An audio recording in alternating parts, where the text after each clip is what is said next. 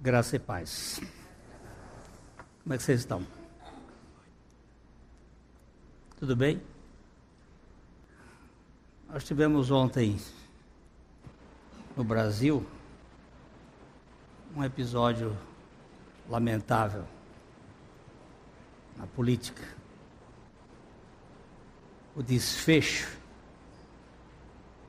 das vísceras da política que é que acontece neste mundo. Aqueles que nós colocamos como sendo os representantes do povo.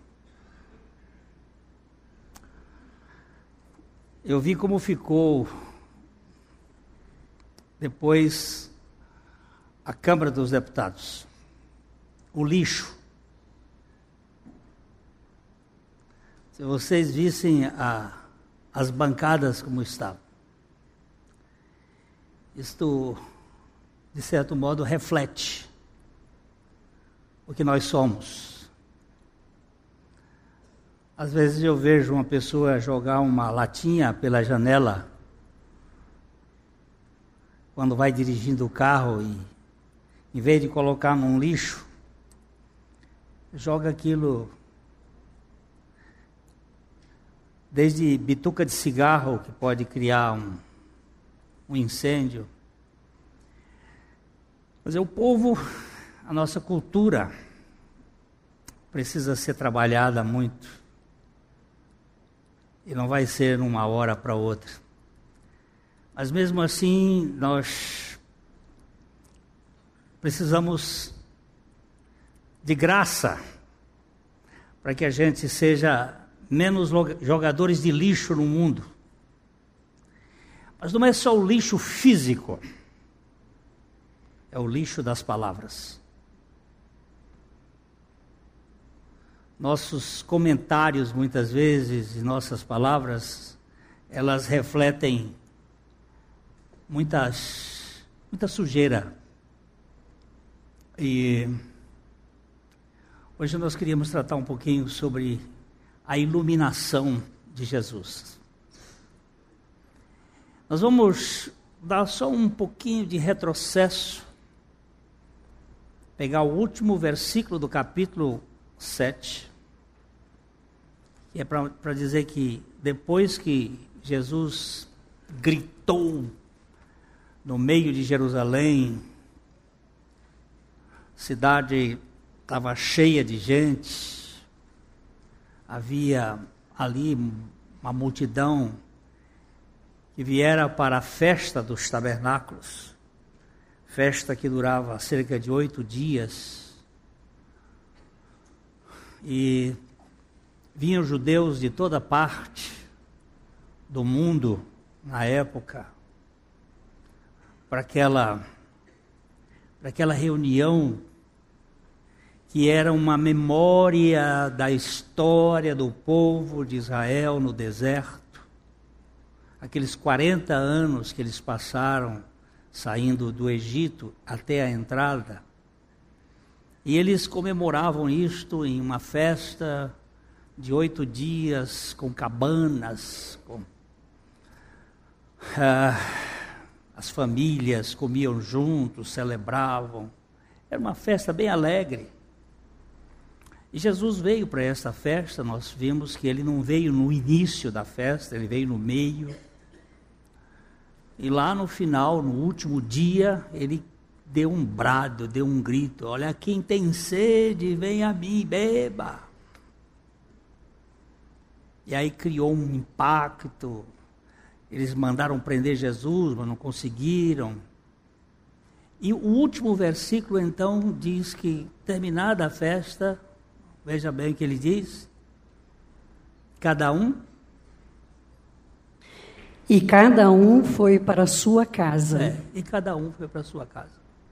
E o versículo do capítulo 8, o primeiro versículo, vai dizer: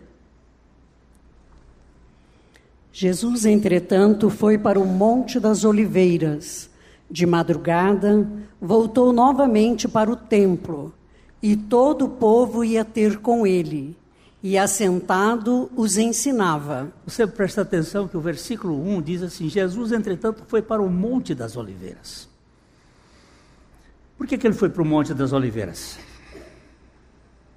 Domingo passado nós vimos isso aqui. Porque ele não tinha casa.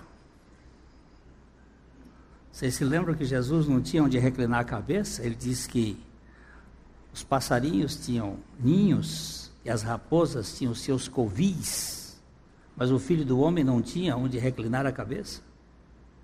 Então ele não foi para um hotel, ele não foi para uma pousada, ele foi para o Monte das Oliveiras, lugar muito frequentado por ele, lugar onde ele, vez após vez, quando ele vinha a Jerusalém, ele estava naquele monte, orando, ali ele orava. Ali Jesus ele teve os seus momentos finais da sua oração sacerdotal, da sua oração quando ele suou sangue. Mas de madrugada ele estava lá no templo. O templo ficava do, fica do Monte das Oliveiras cerca de 3 quilômetros. Ele saiu de lá e voltou para o templo. E ensinava. Enquanto ele estava ensinando, o que, que aconteceu? Trouxeram uma mulher adúltera que tinha sido apanhada em adultério, possivelmente, naquela festa, debaixo de alguma tenda, e ela foi apanhada em adultério. Eles trouxeram, nós vimos domingo passado que eles trouxeram só a mulher, a Bíblia mostra que os dois deveriam ser apedrejados e as testemunhas seriam os primeiros a jogar as pedras. E Jesus então coloca em xeque a posição do religioso, que normalmente ele gosta de expor o pecado alheio. Você sabe quando uma pessoa é evangélica, no sentido não do termo evangélico hoje usado, evangélico isso é, é gente do Evangelho é aquele que cobre multidões de pecados. É aquele que junta o pecado em vez de expô-lo. Ele procura não ocultar o pecado, mas assumir a dor do outro e estar junto para que ele seja restaurado. O religioso não, ele, ele, ele, se, ele, ele é um prato do dia para ele se dizer, olha, eu não sou como os demais homens, roubadores, adúlteros. Ele gosta de contar os feitos horríveis dos outros e expor isto no público. Então Jesus contesta essa posição e diz assim: olha, se você tiver sem pecado, aquele que tiver sem pecado, seja o primeiro a jogar pedras. E nós vimos domingo passado que a, a turma foi saindo e deixou Jesus e, a, e, as multidões que estavam com ele ali, que vieram para orar, os religiosos sumiram. Deixaram a mulher e Jesus e as outras pessoas que estavam lá. E Jesus pergunta: Onde estão os teus acusadores, mulher? Ninguém te condena? Tampouco eu. Vai e não peques mais. Agora preste atenção que o verso 12, o verso 12 vai dizer exatamente uma coisa interessante. De novo lhes falava Jesus, dizendo: Eu sou a luz do mundo. Quem me segue não andará nas trevas, pelo contrário, terá a luz da vida. Este, esta fala faz parte do ensino anterior. Ele estava ensinando. Quando eles trouxeram aquela mulher para trazer a sujeira à tona, para mostrar a fealdade, a feiura da natureza humana e expor a questão e colocar Jesus numa sinuca de bico? Jesus dá um nocaute e os caras caem fora. e ele não perde o rumo das coisas. Ele vai dizendo o seguinte: ele, o texto diz assim: de novo lhes falava Jesus, dizendo. Ele continuou ensinando. E ele diz: Eu sou o quê? A luz do mundo. Quem me segue não andará em trevas, mas terá a luz da vida. Jesus é a luz. Há uma luz incriada. A gente tem como definição de Deus definição. Lamentavelmente não.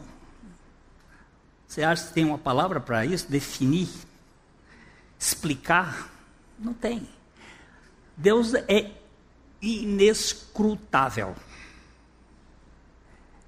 É indescritível. É impossível de nós dizermos alguma coisa a respeito de Deus. Mas a Bíblia diz três coisas dentro da, da tentativa humana de explicar alguma coisa, que Deus é amor, que Deus é luz e que Deus é espírito. Eu vou perguntar para vocês: o que é espírito? Alguém pode me descrever espírito? Felipe Brasil, me descreva espírito. Tem nem noção, né?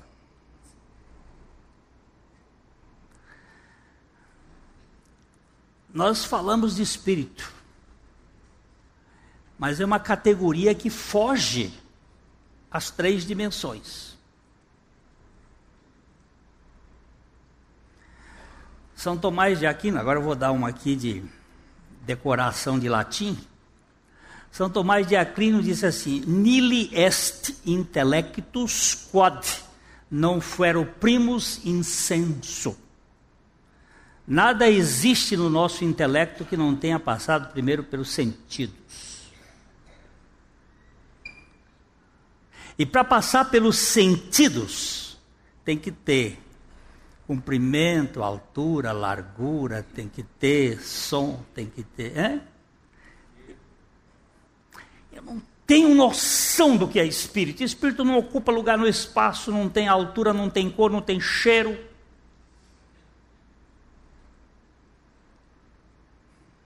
É uma categoria que transcende a nossa capacidade de entendimento. Deus é espírito. Então, Deus é luz. A luz eu sei. O que você sabe de luz? Você sabe de alguns raios de luz, de algumas dimensões de ondas. Mas o que nós sabemos de luz é muito pouco. Conversando uma vez com o Dr. Christian Shein, que faleceu ano passado, eu estava jantando com ele num hotel, num hospital, num restaurante num restaurante aqui. Eu disse, doutor Christian, eu fui fazer uma pergunta para ele, doutor Christian, o senhor, o senhor é chinês? O senhor é cientista? Ele foi trazido para o Brasil pelo Ernesto Geisel, quando era presidente da República, para que ele fizesse parte da equipe que montou, que construiu Angra 1, aquela usina a, atômica. E ele era teólogo, ele era um estudioso da Bíblia. Extraordinário. Eu disse, doutor Christian, eu vou fazer uma pergunta ao senhor de, de, de ignorante. Acupuntura é ciência ou é charlatanice? Aí ele olhou para mim assim e disse: ciência. Ele normalmente só pregava em inglês ou em chinês. Mas ele falava português, muito sotaque. Disse: não ciência cartesiana, ciência empírica.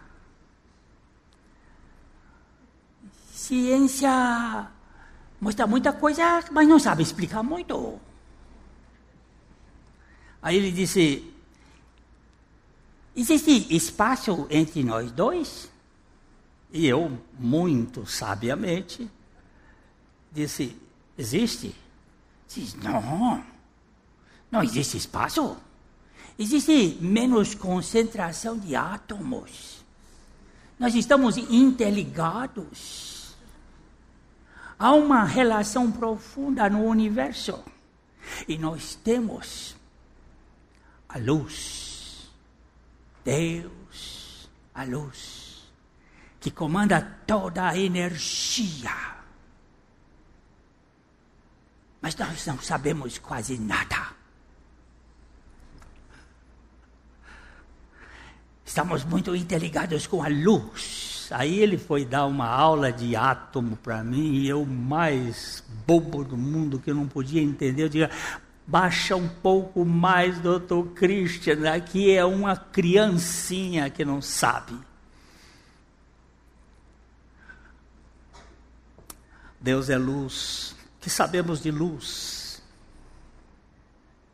Aí ele foi mostrar os meridianos do corpo. 300 e não sei quantos meridianos, e tudo é energia, e energia é luz, aí vai trabalhar com luz. Aí depois de um certo tempo eu disse, vamos comer, doutor Christian. E é melhor que para mim. Porque, mas foi bom, porque eu entendi alguma coisa que eu não sei. A coisa boa é que a gente percebe que não sabe, né? Há uma luz incriada. Depois a Bíblia diz que Deus é amor. Ah, agora nesse assunto nós manjamos. Amor nós manjamos. O que vocês sabem de amor, cara? Você sabe talvez um pouquinho de Eros. Quando você sente uma atração um pelo outro, a química vai e faz um, uma. Pode até ser uma espécie de cio universal. O que, você sabe de amor mais? Ah, eu sei, eu sei, eu, eu cuido dos meus filhos. Tá bom. A galinha também cuida dos seus pintainhos debaixo das asas. Aquele amor estorgue. Ah, eu sei, eu sei, eu sei um pouco mais, eu sei, eu tenho amigos. Ah, tá bom, você sabe amigo, mas quando o amigo lhe dá um, um chega para lá, você faz do amigo inimigo? Agora, o que você sabe daquele amor da cruz? O que, que eu sei disto? Deus é amor. Quando ela fala deste amor, é o amor ágape, que não há uma definição. Paulo tentou descrever isso no capítulo 13 de Atos. E ele disse: Olha, gente, nós vemos por espelho e enigma. Nós só vemos uma nuvem um dia nós vamos ver face a face. Estamos muito limitados. Mas o fato é que Deus é luz. É uma luz inacessível, mas Ele é luz. Em, no, no, na primeira carta de João, no capítulo 1, no verso 5, João, 1 João 1, 5. Ora, a mensagem que da parte dele temos ouvido e vos anunciamos é esta: que Deus é luz e não há nele treva nenhuma. Olha só. Deus é luz e não há nele nenhuma escuridade, nenhuma sombra. Assombração. Você já viu falar em assombração? Coisas que assombram. É sempre escuro. Quando eu era menino, adolescente, lá no velho Piauí. Os meus pais vieram para cá, para Londrina, uma certa época do ano, e eu fiquei na casa, na nossa casa. Eu dormia lá sozinho, mas durante o dia eu ficava na escola. Depois jantava, comia, almoçava, jantava na casa do diretor da escola, doutor Moraes, e vinha à noite para a nossa casa.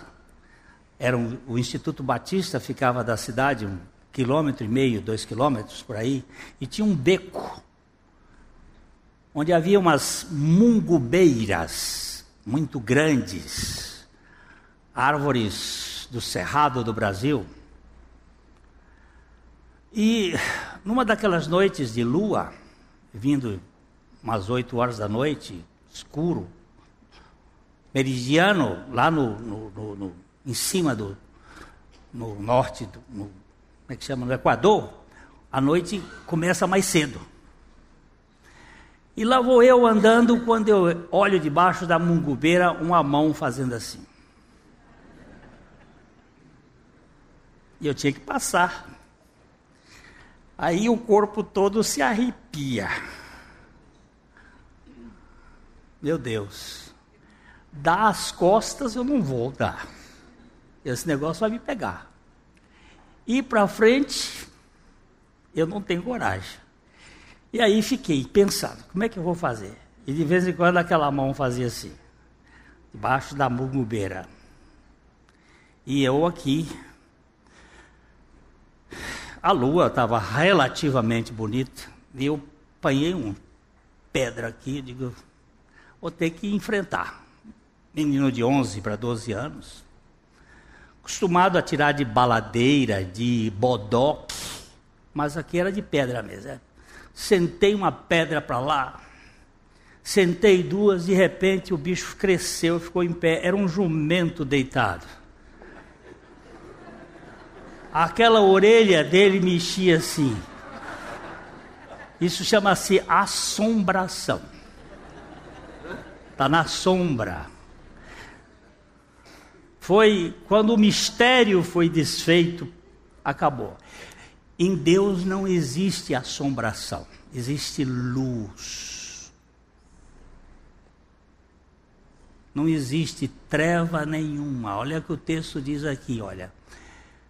A mensagem que da parte dele temos ouvido é Jesus, que ele está falando. João está falando de Jesus. E vos anunciamos é essa que Deus é luz e não há nele treva nenhuma. Não há nele nenhuma escuridão tia, não há nele nenhuma assombração, não há nele nenhuma coisa que nos deixe apavorados.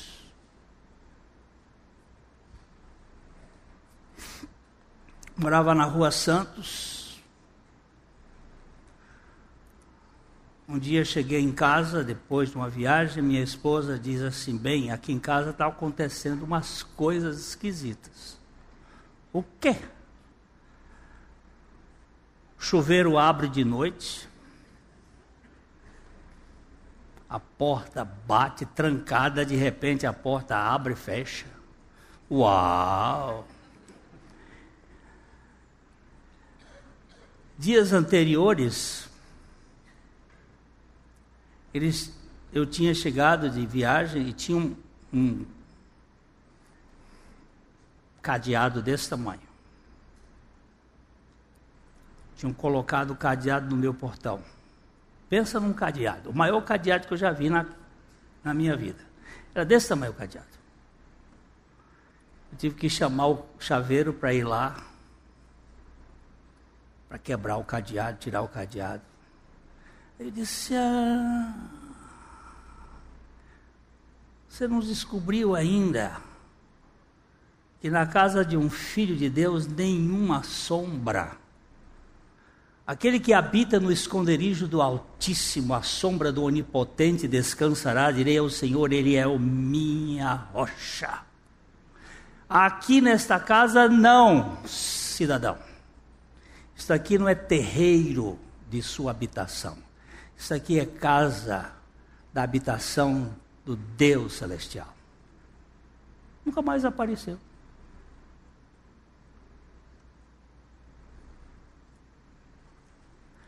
Eu sei que há forças do mal e a minha Bíblia está cheia dela.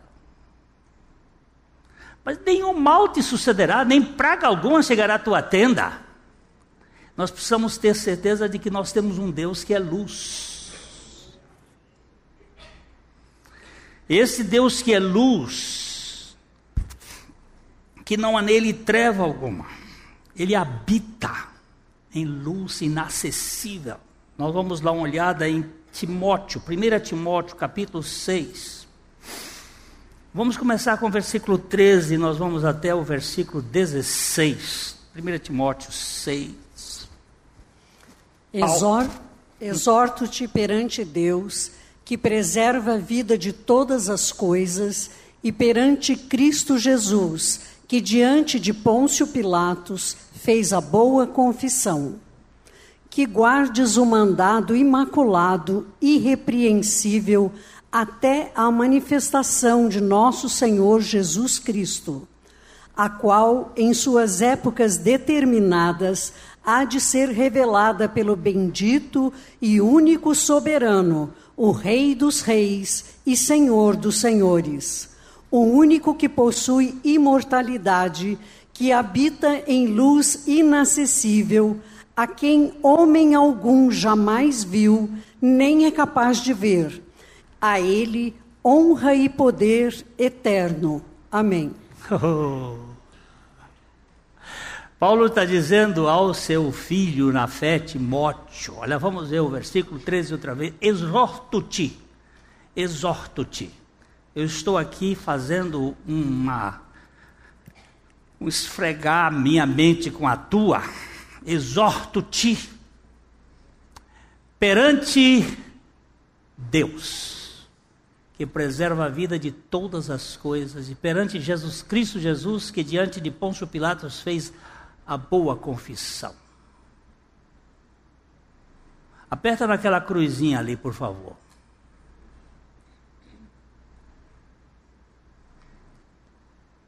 Ah, aperta aí.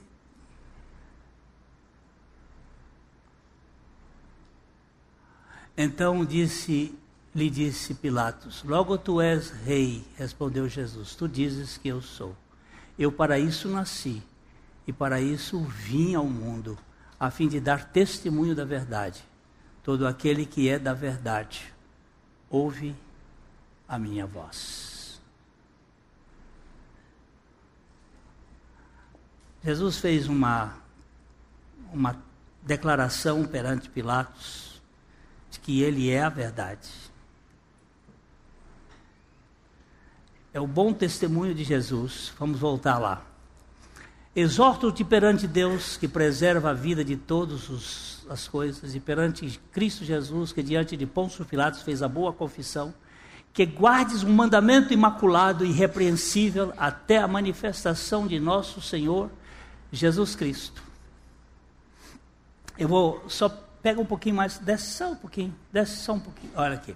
Ele disse assim: de Cristo Jesus, Cristo Jesus perante Pilatos. Cristo Jesus, o Deus, homem, Cristo Jesus, Deus, homem, que lá na cruz morreu a nossa morte, que lá na cruz levou os nossos pecados, Cristo Jesus, e que quando ressuscitou, Ele é o Senhor Jesus Cristo, Jesus é o homem, Deus. Aqui é Deus homem, aqui é homem Deus. Que ele diz que guardes os mandamentos imaculados e irrepreensíveis até a manifestação de nosso Senhor Jesus Cristo. A qual manifestação, em suas épocas determinadas, há de ser revelada pelo bendito e único soberano, o Rei dos Reis e o Senhor do Senhor o único que possui imortalidade, que habita em luz inacessível a quem homem algum jamais viu, nem é capaz de ver. A ele honra e poder eterno. Amém. Cristo Jesus na cruz morre uma morte que não era dele. De quem era aquela morte? Minha, sua, nossa. leva os nossos pecados, tira a nossa culpa, tira a nossa vergonha, tira o nosso medo. E Ele vem habitar em nós, o Senhor Jesus Cristo, pelo Espírito Santo, Ele habita em nós. E Ele vai voltar. E ele vai descrever quem é esse Senhor, o Rei dos Reis e o Senhor dos Senhores, o único que possui imortalidade. Ele está falando o único, o único Deus e o único homem que possui imortalidade, Cristo Jesus, Jesus Cristo, que habita em luz inacessível. Ele é luz e habita em luz. Há um momento que a luz incriada cria luz. Vamos para Gênesis capítulo 1. Gênesis 1. Vamos ler o verso 1, o verso 2 e o verso 3. 1, 2 e 3 de Gênesis 1. No princípio. No princípio criou Deus os céus e a terra. Eu vou só repetir uma coisa que já falei aqui algumas vezes, mas não tem problema. No original hebraico, esse, esta frase, no princípio criou Deus os céus e a terra, são sete palavras, compostas de 49 letras. Sete palavras é um número perfeito. Sete é um número perfeito. 49 é um múltiplo de sete. Sete vezes sete, 49. E aqui, segundo alguns estudiosos bíblicos que estudam matemática, diz que está toda a revelação do Deus da criação, dentro dos teoremas matemáticos. Cada letra tem um número em hebraico. E este Deus está no controle. Mas você vai ver que o versículo 2 aparece uma coisa esquisita.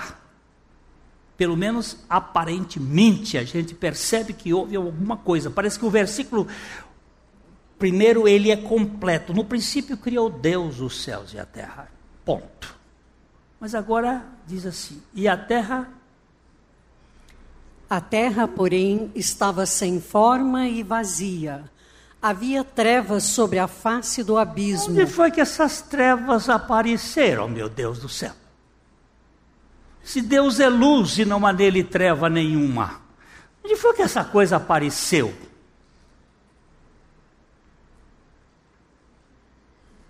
De onde advêm essas trevas? Eu prefiro a tradução não do estava sem forma e vazia, mas a terra tornou-se sem forma e vazia. E para mim, eu tenho essa tendência, e eu, eu acompanho nesse, não, não, tenho, não acompanho todo o pensamento dele, mas eu, o, o George Pember, que foi talvez o cara mais cientista da época do 1900 e alguma coisa, que viveu na Inglaterra, que foi um ateu, fez parte dos Illuminati e foi convertido ao Senhor. E ele escreveu As Eras Mais Primitivas da Terra. Ele trabalha muito essa ideia de uma catástrofe, uma hecatombe, uma uma coisa, porque no princípio criou Deus os céus, criou os céus, primeiro os céus, depois a terra. E nos céus, ele criou entes, espíritos extremamente poderosos e maravilhosos, que são os anjos, arcanjos, querubins, serafins, que nós aqui embaixo damos denominações, mas são realidades espirituais, o mundo espiritual. Quando você estuda a física quântica, você percebe que eles traduzem algumas coisas para a realidade metafísica, para um mundo de realidade metafísica. Que parece que houve uma queda. a queda luciferiana. Quando Lúcifer, no capítulo lá 14 de Isaías, ele quis ser como Deus. E aí despencou com um terço dos anjos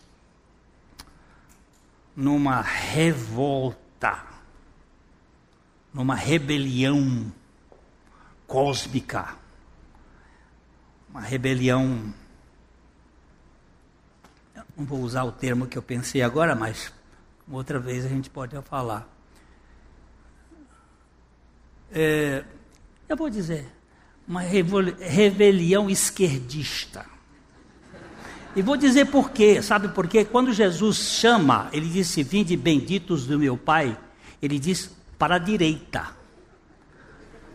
E quando ele diz: Ide malditos para o fogo eterno, é para a esquerda. É só isso para eu entender, que é esquerdista, porque o maldito está na esquerda. Eu não, tô, não inventei Bíblia. E Jesus nunca mandou jogar a, a rede para o lado esquerdo, sempre para o lado direito. Agora, politicamente, isso, isso tem outras conotações. Agora, a terra, a terra tornou-se sem forma e vazia. Houve o caos. Houve um caos. E havia trevas sobre a face do abismo e o Espírito de Deus pairava sobre as águas. Você tem uma, um dever de casa para fazer.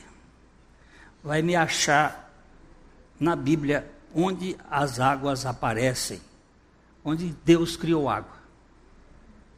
Domingo que vem eu vou perguntar para você, onde é que você achou? Quando foi que as águas foram formadas? Mas você vai ver o Espírito de Deus pairando sobre a face do abismo. Parece que aqui tem um caos, uma confusão. E o versículo 3: E disse Deus: Disse Deus: haja luz, e houve luz. Se Deus é luz e não há nele trevas alguma, ele agora expressa a manifestação do seu próprio ser, haja luz.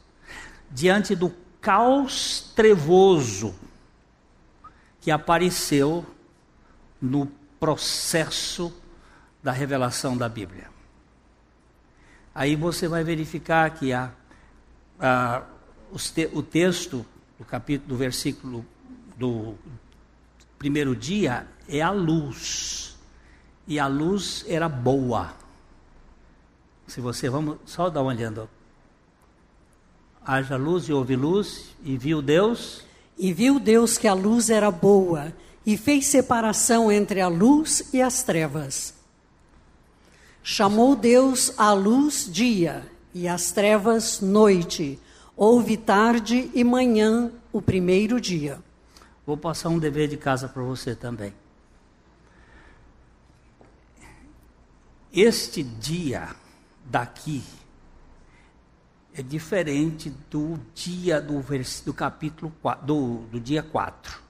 Porque o sol e a lua ainda não tinham sido designados para serem instrumentos de separação entre o dia e a noite.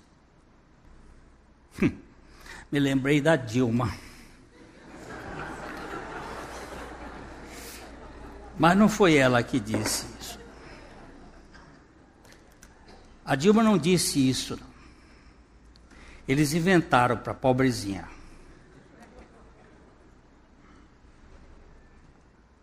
Esta frase é de Mulan Nasruddin. Ele disse: a lua é mais útil do que o sol a lua é muito mais importante que o sol, porque ela aparece à noite, quando está escura, e clareia tudo. Já o sol aparece de dia, quando está tudo claro, ou seja, não tem função nenhuma. Isto, isto era uma paráfrase.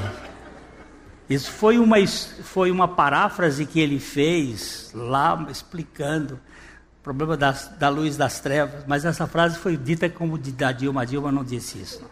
Ela disse muitas coisas descabidas, mas essa daqui não é dela, não. Então você vai, você vai procurar saber por que que o dia, que dia é este?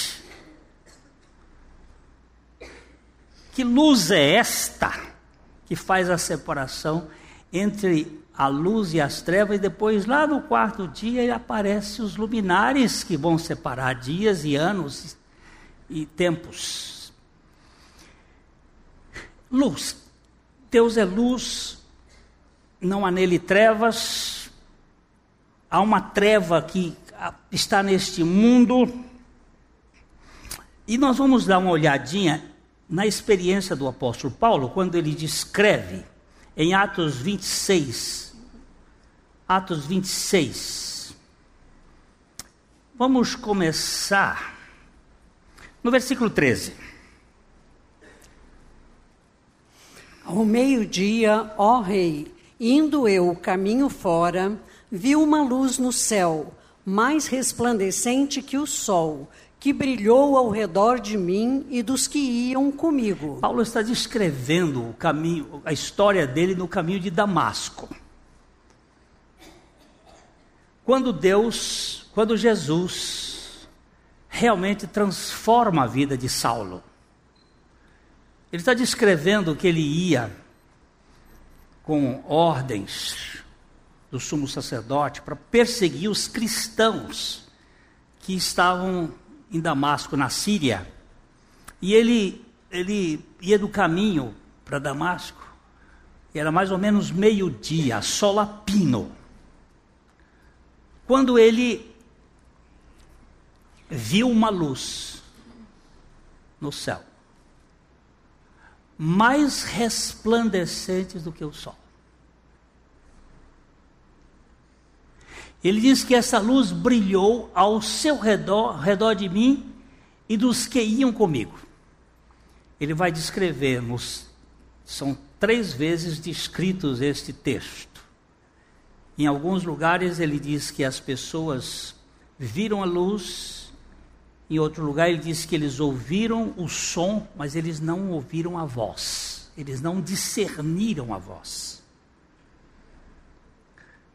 Eles não conseguiram entender aquilo que estava falando, mas eles viram a luz. Mas o caso de Paulo foi mais, mais sério ainda. Ele viu a luz é, ao redor dos que iam comigo e e caindo todos nós por terra, ouvi uma voz que me falava em língua hebraica: Saulo, Saulo, por que me persegues? Dura coisa é recalcitrares contra os aguilhões. Olha, é interessante ele botar aqui: ouvi em língua hebraica.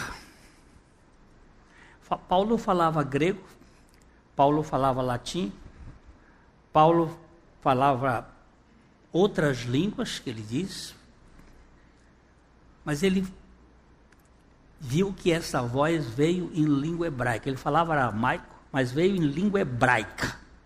Tem tudo a ver com revelação. Ele era um fariseu. Ele agora ouve uma voz falando em hebraico: Saulo, Saulo, por que me persegues? Dura coisa é recalcitrares contra os aguilhões. Você sabe que o boi, quando você futuca com o aguilhão, ele dá o coice. Recalcitrar significa isso, dar coice. Isso não, contra a vontade de Deus, você não dá coice. Porque Deus te pega. Quando Deus coloca a sua mão, quando Ele coloca alguém diante do seu projeto, não tem jeito de sumir. A, a graça de Deus é irresistível. Então, então eu perguntei: Quem és tu, Senhor? Ao que o Senhor respondeu: Eu sou Jesus, a quem tu persegues. Aqui está a palavra que ele diz: Eu sou. Jesus. Eu sou é o nome dele. Yahvé, eu sou. Por isso que ele falou em hebraico. E Jesus significa eu sou a salvação. Yahvé é eu sou. Ele deu em hebraico. Eu sou Jesus, eu sou o eu sou, eu sou o eu sou, eu sou da sua salvação. A quem tu persegues, mas ele estava perseguindo quem? Estava perseguindo o cristão, mas só que cristão e Cristo é a mesma coisa. Hoje de manhã nós estávamos falando aqui sobre o seguinte: eu tenho uma cabeça, eu tenho um corpo. A minha cabeça chama Glênio, o meu corpo chama Glênio. A igreja é o corpo de Cristo. Cristo é o cabeça, a igreja é o corpo. Como é que chama a igreja de Cristo? A igreja de Cristo é Cristo. Quando você persegue um cristão, você está perseguindo a Cristo. Olha a, a relação que ele dá. Eu sou Jesus a quem tu persegues. Aí, um pouquinho mais. Mas levanta-te e firma-te sobre teus pés, porque por isto te apareci, para te constituir ministro e testemunha, tanto das coisas em que me viste, como daquelas pelas quais te aparecerei ainda livrando-te do povo e dos gentios, para os quais eu te envio. Aqui você vê que ele diz livrando do povo, é o povo judeu. E dos gentios, para os quais eu te envio. Ele foi enviado para os gentios. Ele é o apóstolo aos gentios. Para para lhes abrires, abrires os olhos e os converteres das trevas para a luz e da potestade de Satanás para Deus, a fim de que recebam eles remissão de pecados e herança entre os que são santificados pela fé em mim. Oh, coisa mais linda! Eu sou Jesus, a quem tu persegues. Agora eu quero dizer para você que eu estou, eu te apareci, te envio para os gentios para lhes abrires os olhos e os converteres das trevas para a luz. Trevas está ligado com Satanás, as potestades de Satanás. E luz está ligada a Deus e para Deus, a fim de que recebam remissão, perdão de pecados e recebam herança, filho Herança é coisa de filho. Entre todos os que estão sendo santificados pela fé em mim. Jesus falando com Pedro, com Paulo. Deus criou o mundo, caiu, veio o império das trevas, o império das trevas, e agora Jesus entra neste império das trevas para nos tirar de lá e nos converter para o reino do Filho do seu amor. Vamos dar uma olhadinha em Colossenses 1, 13. Colossenses 1, 13. Ele nos libertou do império das trevas e nos transportou para o reino do Filho do seu amor. Uh. Ele nos, nos libertou de que império? O império das trevas. E nos transportou para o reino. Império e reino não são a mesma coisa. Império se conquista pelo poder da força. Reino se tem pela hierarquia da genealogia o reino tem um rei que tem uma, um poder, não foi um império tomado à força. Foi uma delegação dada pelo povo ao rei. E aqui ele diz: olha, ele nos libertou do império das trevas, porque as trevas é um império, mas o reino do Filho do seu amor é algo que foi dado ele nos transportou de uma coisa para outra.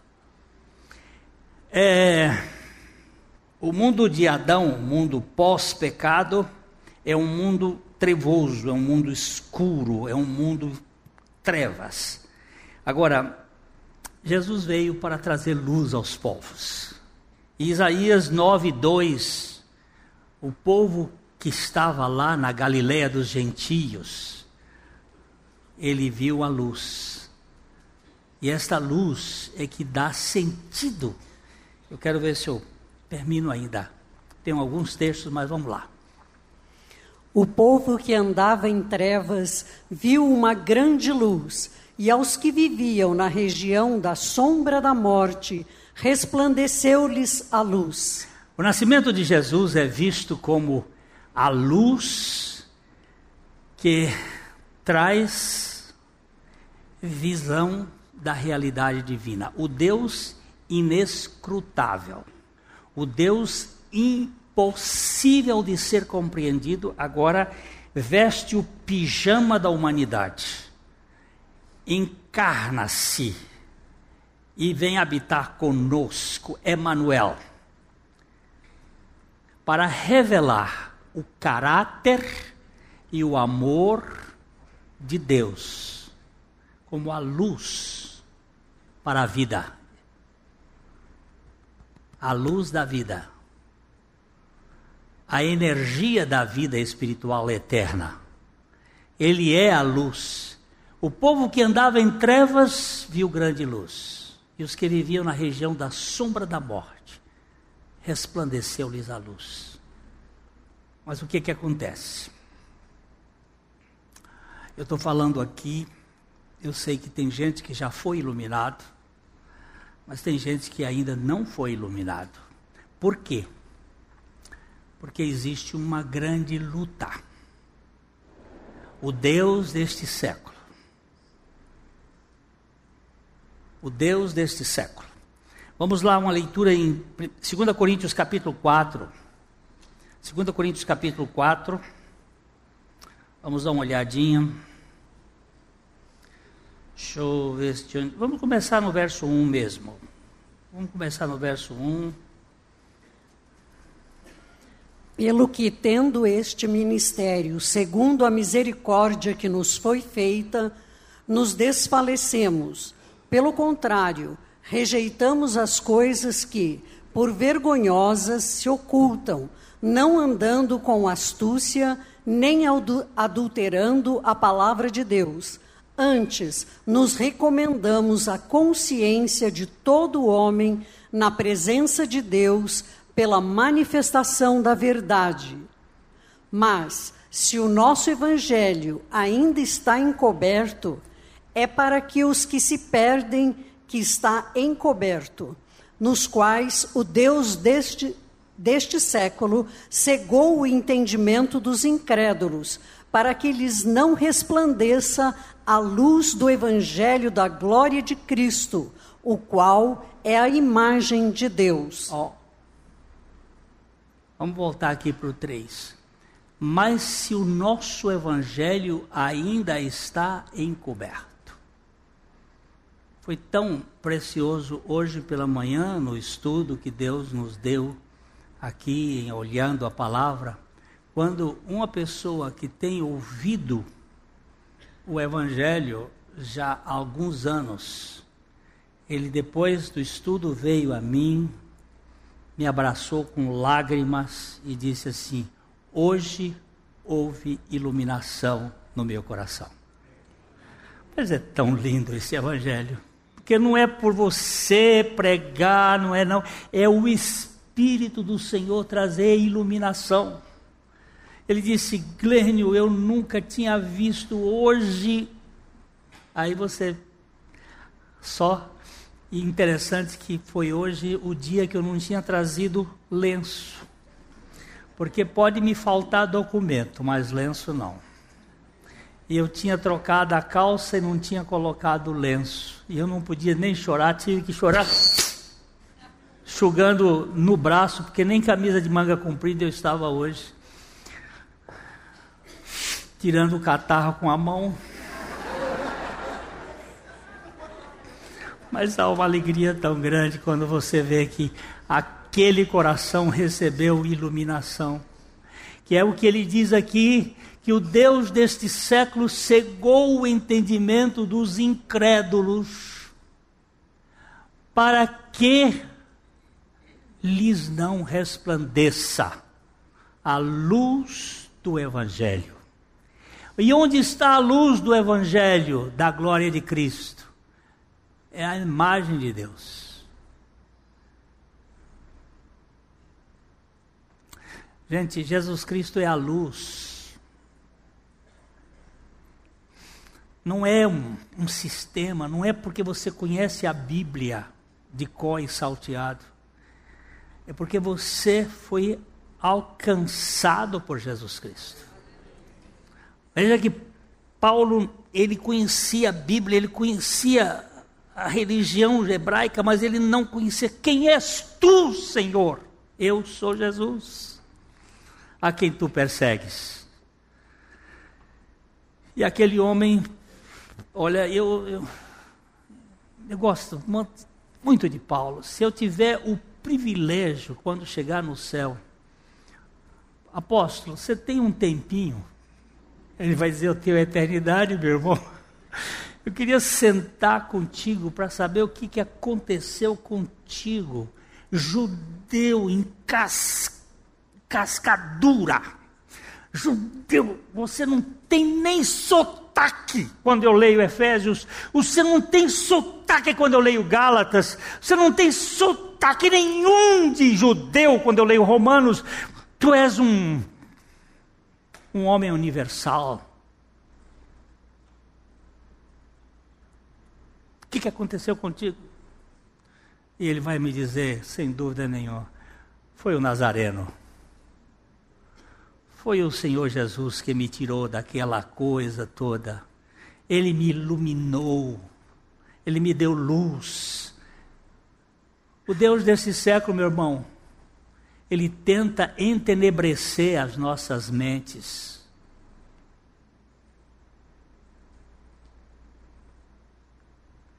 ele tenta colocar escura, escurecimento.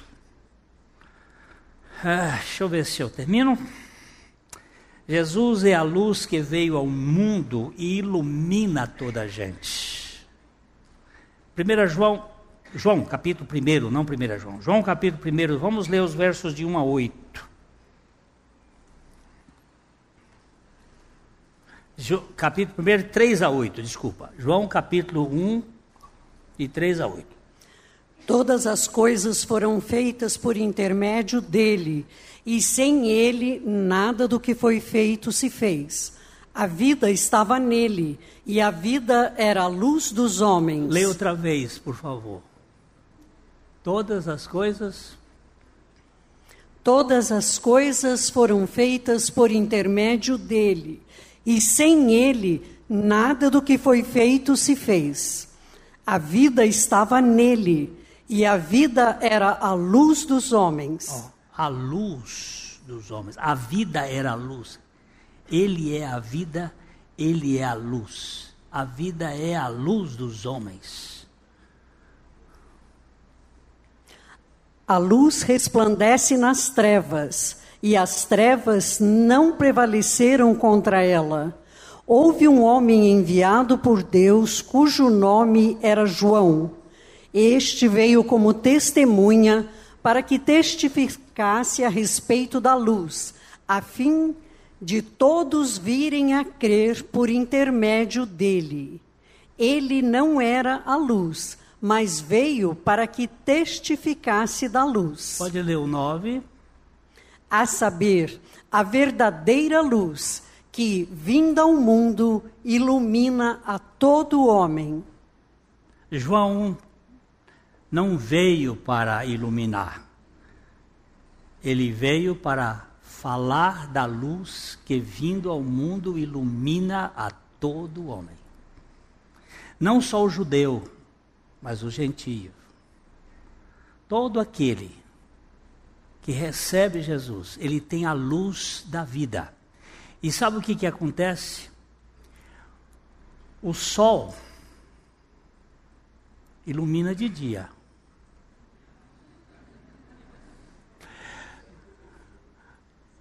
Mas ele ilumina de noite. Porque a lua que ilumina de noite, ilumina com a luz do sol. Lá no hemisfério, no, no Oriente, onde o sol está agora, ele está iluminando a lua do lado de cá. A igreja tem luz. Nós temos a luz do mundo, nós somos a luz do mundo. Jesus disse isso no capítulo 5 de Mateus, no versículo 14. 14 e 15. Ele falou que nós somos a luz. Por que, que nós somos a luz? Porque Ele é a luz e Ele reflete em nós. E a luz que Ele é a luz do mundo, Ele refletindo em nós, nós somos a luz do mundo. Olha só. Vós sois a luz do mundo. Não se pode esconder a cidade edificada sobre um monte, nem se acende uma candeia para colocá-la debaixo do alqueire, mas no velador, e ilumia a todo e alumia a todos os que se encontram na casa. E agora o verso 16, pode ler. Assim, brilhe também a vossa luz diante dos homens, para que vejam as vossas boas obras e glorifiquem vosso Pai que está nos céus. Então, a igreja, ela é a lua.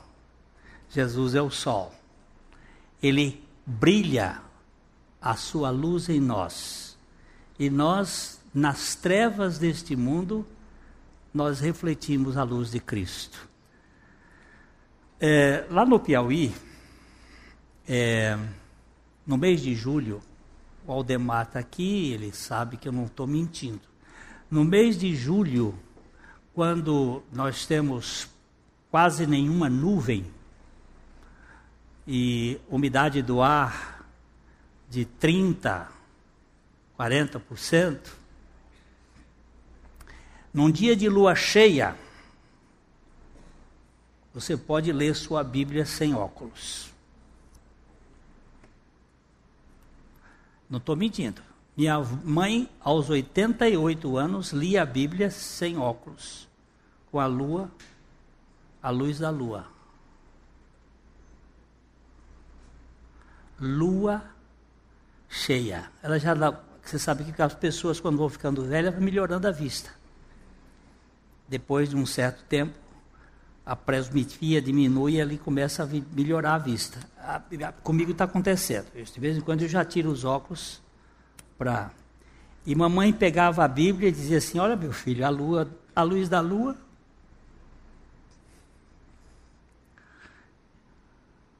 Tão claro. Você o mundo vai, muitas vezes não vai ler a Bíblia, mas ele vai ler Jesus em você. Ele vai ver, uau, quem é essa pessoa? Eu visitei uma família em São Paulo que conheceu a Jesus pela empregada doméstica. Eles levaram uma moça para trabalhar na casa, uma família que tem posses, mora num belíssimo apartamento lá em São Paulo. E eu fui pregar numa igreja presbiteriana lá em São Paulo e eles me convidaram para jantar na casa deles. E ele disse assim: Pastor Glênio, o senhor sabe como foi que nós ganhamos a Cristo? Aí chamou Maria, vem cá. Maria já idosa, né? Agora, disse essa mulher, ela refletia Cristo aqui dentro da nossa casa. Um grande empresário, um grande, ele disse assim, ela nunca nos condenou, mas ela nos apresentou Jesus. Você na posição que você estiver, seja de José do Egito, seja da Maria na casa do empresário, seja. Olha, eu estou impressionado com a qualidade péssima dos vendedores nas lojas. Parece que eles estão fazendo favor para você. Quando você entra na loja, o cara não tem. Mas outro dia eu encontrei um cara. Eu fiquei impressionado. Aí eu perguntei: Você conhece Jesus? Ele disse: É claro! Eu digo: Ah, então é, tá aí. Eu não perguntei se ele era. É claro! Eu digo: Esse cara aí só pode conhecer Jesus. Para ser tão bom assim, tem que ser como Jesus. Reflete Jesus. Senhor, Graças te dou porque tu és a luz da vida. E porque o Senhor faz com que nós sejamos a luz do mundo, para que vejam as nossas boas obras e glorifiquem o nosso Pai que está nos céus. Porque até as nossas boas obras Ele preparou para que nós andássemos nela. E que o Senhor Jesus faça na sua vida e na minha a expressão da revelação da sua própria pessoa para a gente fazer isto com os nossos filhos, com os nossos netos, com os nossos amigos, com os nossos inimigos e que Deus nos dê graça para isto. Eu estou com quatro netos lá em casa hoje. Eu vou sair daqui, vou pedir licença para vocês. Não me prendam muito, porque eu quero aproveitar que amanhã eles vão embora. E ontem é, eu houve um momento lá que eu gritei: gente, me acode. Porque pegar quatro, um para cá, outro para cá, outro para cá, não dá. Eu vi um filme uma vez, um japonesinho que tinha quatro gêmeos.